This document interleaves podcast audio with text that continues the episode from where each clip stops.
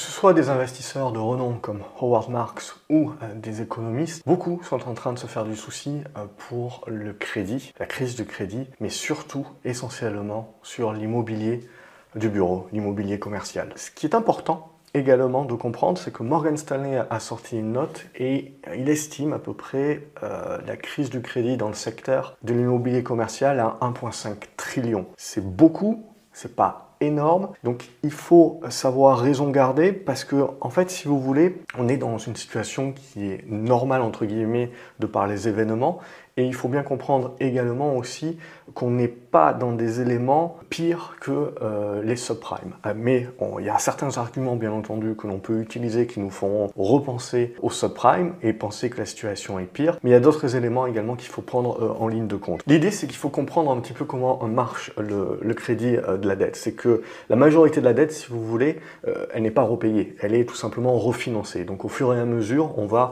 reprendre de la nouvelle dette pour payer l'ancienne. La problématique, évidemment, c'est que au sortir euh, du Covid, on a énormément d'entreprises, euh, que ce soit des particuliers, que ce soit des entreprises ou que ce soit de l'immobilier, de bureaux ou commercial, qui se sont refinancés à des taux très bas, voire à, du 0% avec des prêts garantis, etc.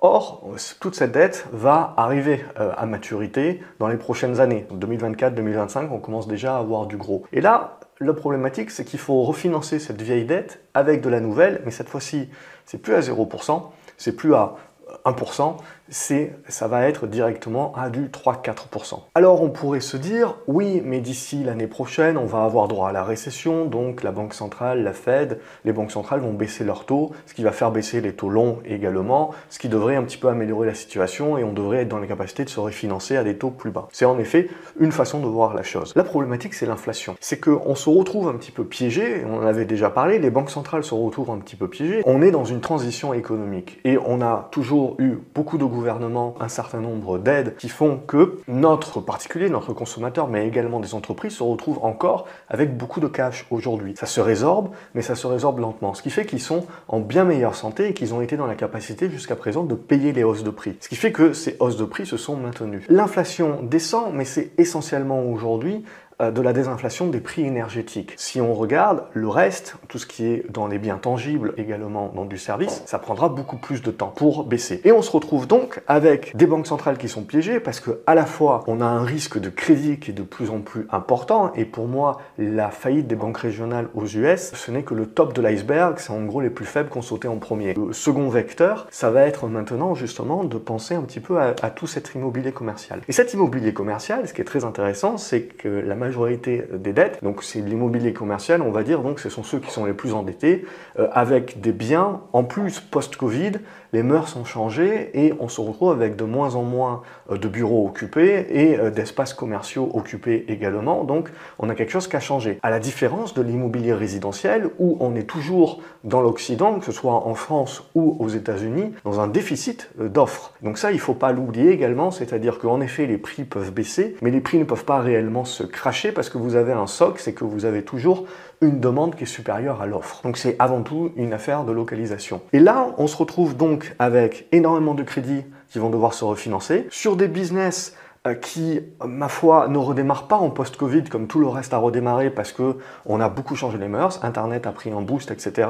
Euh, on bosse de chez nous. Surtout, ce qui est très intéressant, c'est que la majorité donc de l'immobilier de, de bureaux et commercial est endetté auprès de banques régionales, surtout aux US. Euh, mais on parle voilà des blocs qui sont plus petits. Les plus gros, évidemment, sont auprès des plus grosses banques. Mais là, on, parle, si vous voulez, du dénominateur où, où ce sont avant tout les faibles qui sautent. Donc, ils vont devoir se refinancer et donc la question, évidemment, c'est de se dire, bah, ils vont pas se refinancer. Parce que pourquoi on va refinancer une dette pour reprendre du crédit pour lancer quelque chose où on va jamais réussir à rembourser cette dette de toute manière, c'est en gros, on va décider de vendre des biens. Vendre des biens sur un marché, évidemment, euh, où il n'y a pas de demande, où il y a une moindre demande, puisque bah, il y a un surplus de biens par rapport à la demande, et eh ben, ça va faire que les prix vont pas baisser de seulement 10%. Donc, Morgan Stanley, dans sa note, nous explique que les prix peuvent baisser jusqu'à 40%. Et 40%, c'est des prix qui baissent beaucoup plus que ce qu'ils ont baissé pendant la crise des subprimes. Mais c'est là où il faut bien différencier, il faut faire attention à tous les gourous, etc., où il faut bien différencier ce qui peut se passer d'une manière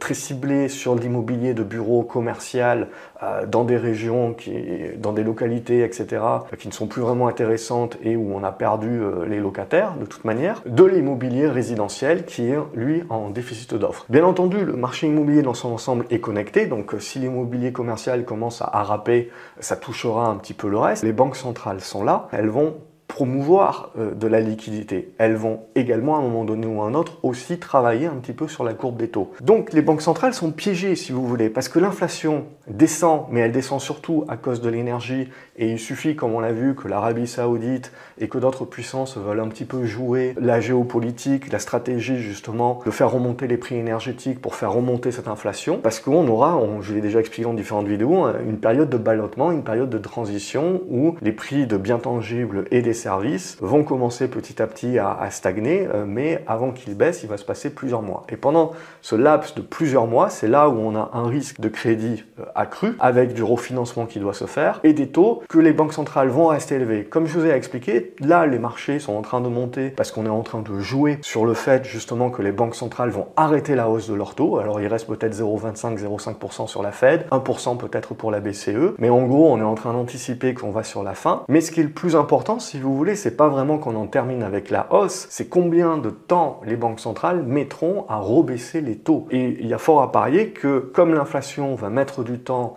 à vraiment se résorber. Alors là, évidemment, elle baisse, mais c'est essentiellement à l'énergie, donc il peut y avoir des rebonds qui peuvent faire peur ces prochains mois. Mais pour vraiment avoir, ben, il faut qu'il y ait euh, l'inflation corps, il faut donc également que les services se mettent à désinflater. Tout ça, ça prendra encore de nombreux mois. Et ça, ça va nous amener à ce, risque potentiel où on a des banques centrales qui ne peuvent pas vraiment baisser les taux ou pas les baisser énormément parce qu'il y a toujours de l'inflation. Et en même temps, elles sont obligées de faire quelque chose pour éviter une crise de crédit lorsque ça va commencer à sauter parce que bah, il y a des ramifications et on n'oublie pas que dans l'Occident, euh, l'immobilier c'est 30% du PIB. Alors c'est essentiellement de l'immobilier résidentiel, mais cette part d'immobilier commercial, c'est pas négligeable quand même. Et c'est comme ça qu'on peut démarrer une problématique systémique. Donc évidemment, le tableau est vraiment pas terrible, on est bien d'accord. Le cycle de crédit, c'est un cycle qui est très très long.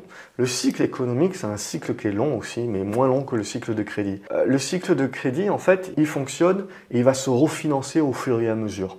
La problématique, c'est quand les taux évoluent trop vite, trop fort, trop rapidement. Et c'est ce qui est en train de se passer. Et c'est là, si vous voulez, où ça peut créer des problématiques pour les acteurs qui sont les plus faibles. Donc la seule façon, quelque part, ça va être pour les banques centrales, en fait, de décorréler deux choses. La gestion des taux, les taux courts, et également la gestion du quantitative tightening. C'est-à-dire le fait qu'on revend de l'obligataire et, on, sort de l'obligataire. Donc on, on, contraint un petit peu le système. Parce que globalement, c'est la même chose, si vous voulez. C'est une logique. Vous avez un boom économique. Ce boom économique, il est d'autant plus important que les gouvernements ont financé, ont fait du quoi qu'il en coûte pendant trop longtemps. Donc on a encore plus eu de boom économique. Ce boom économique, il va avant tout en premier lieu euh, sur les actifs, donc sur les marchés, que ce soit l'immobilier, que ce soit les actions. Et ensuite, si vous voulez, il y a ce sentiment également de richesse du consommateur. Donc le consommateur consomme, a cet effet de richesse et donc crée cette inflation des prix. Lorsque vous avez l'inflation des prix, les banques centrales, évidemment, qui ont recherché cette inflation pendant 10 ans,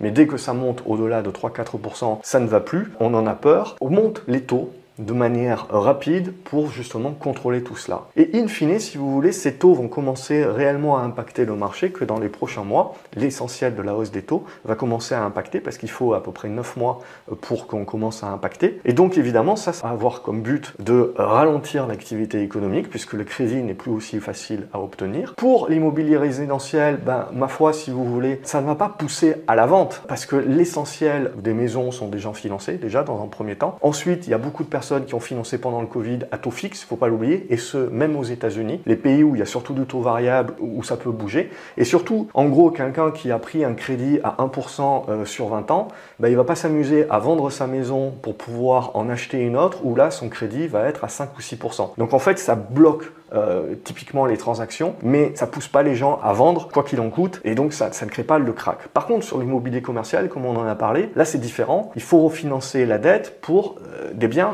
qui, pour la plupart d'entre eux, ne, trouvent plus preneur. Donc c'est là où on a cette problématique-là. Donc si vous voulez, c'est une espèce d'effet boule de neige parce que euh, tous, ces, tous ces crédits qui sont refinancés dans, avec du rollover, etc. Voilà, c'est une problématique, mais ça prend du temps à se matérialiser. C'est ça qu'il faut bien comprendre, c'est que tout cela prend du temps à se matérialiser et que là, on est en train de jouer avec le timing en gros. C'est-à-dire qu'on sait très bien qu'on va devoir refinancer beaucoup de ces crédits 2024-2025 et on sait très bien que l'inflation pour l'instant tarde à vraiment baisser pour des raisons tangibles et pas juste euh, l'énergie et donc pousse les banques centrales à maintenir la pression et potentiellement garder leur taux trop élevé pendant trop longtemps, ce qui renforcera derrière euh, la récession économique et encore plus éventuellement des problématiques de dette.